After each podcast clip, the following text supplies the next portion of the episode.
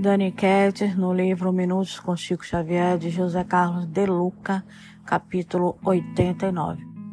Não ao suicídio. Suicídio, não pense nisso, nem mesmo de brincadeira. Um ato desses resulta na dor de uma vida inteira. Tolera com paciência qualquer problema ou pesar. Não adianta morrer, adianta é se melhorar. Cornélio Pires Chico Xavier recebe do mundo espiritual a esclarecedora mensagem do poeta caipira Cornélio Pires, da cidade paulista de Tietê, a respeito do suicídio. Somos advertidos pelo que estão do outro lado da vida que o suicídio é algo que nem de brincadeira deveríamos pensar. Os guias de luz sabem que o suicídio, além de não resolver nossas amarguras, agrega em nosso caminho novos e doloridos espinhos para nós e para os que conosco convivem. É uma grande mentira afirmar que qualquer afirmar que alguém pode colocar fim à própria vida. O espírito é imortal. A vida é eterna. O espírito viverá para sempre, pouco importando se no mundo terreno ou se no mundo espiritual. Ao que o suicídio ponte fim é a vida biológica sem que a desencarnação signifique o fim da consciência. O suicida desperta no mundo astral com a noção do que se passa consigo. Ele acompanha todo o drama de sua vida material com o agravante de constatar que nada mais poderá fazer para solucionar as dificuldades que foram deixadas à resolução de amigos e parentes.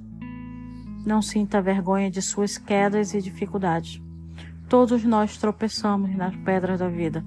Importa levantar e seguir adiante, porque é somente caminhando é que conseguiremos deixar para trás os problemas aparentemente insolúveis. Muitas vezes, apenas o tempo conseguirá solucionar pendências que estão além de nossas possibilidades de agora.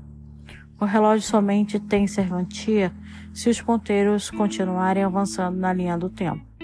Por isso, vale a pena refletir no conselho do poeta. Tolera com paciência qualquer problema ou pesar. Não adianta morrer, adianta é se melhorar. Falar sobre suicídio é muito difícil porque todos sabem o que carregam dentro de si.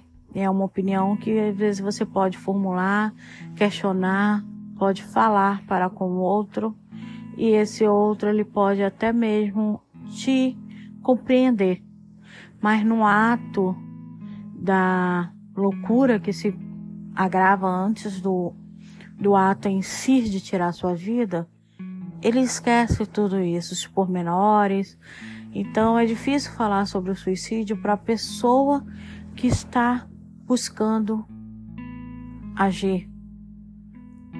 Devemos sempre buscar compreender o outro, mostrar a ele pequenos passos de mudança, pequenos passos de, de vitória.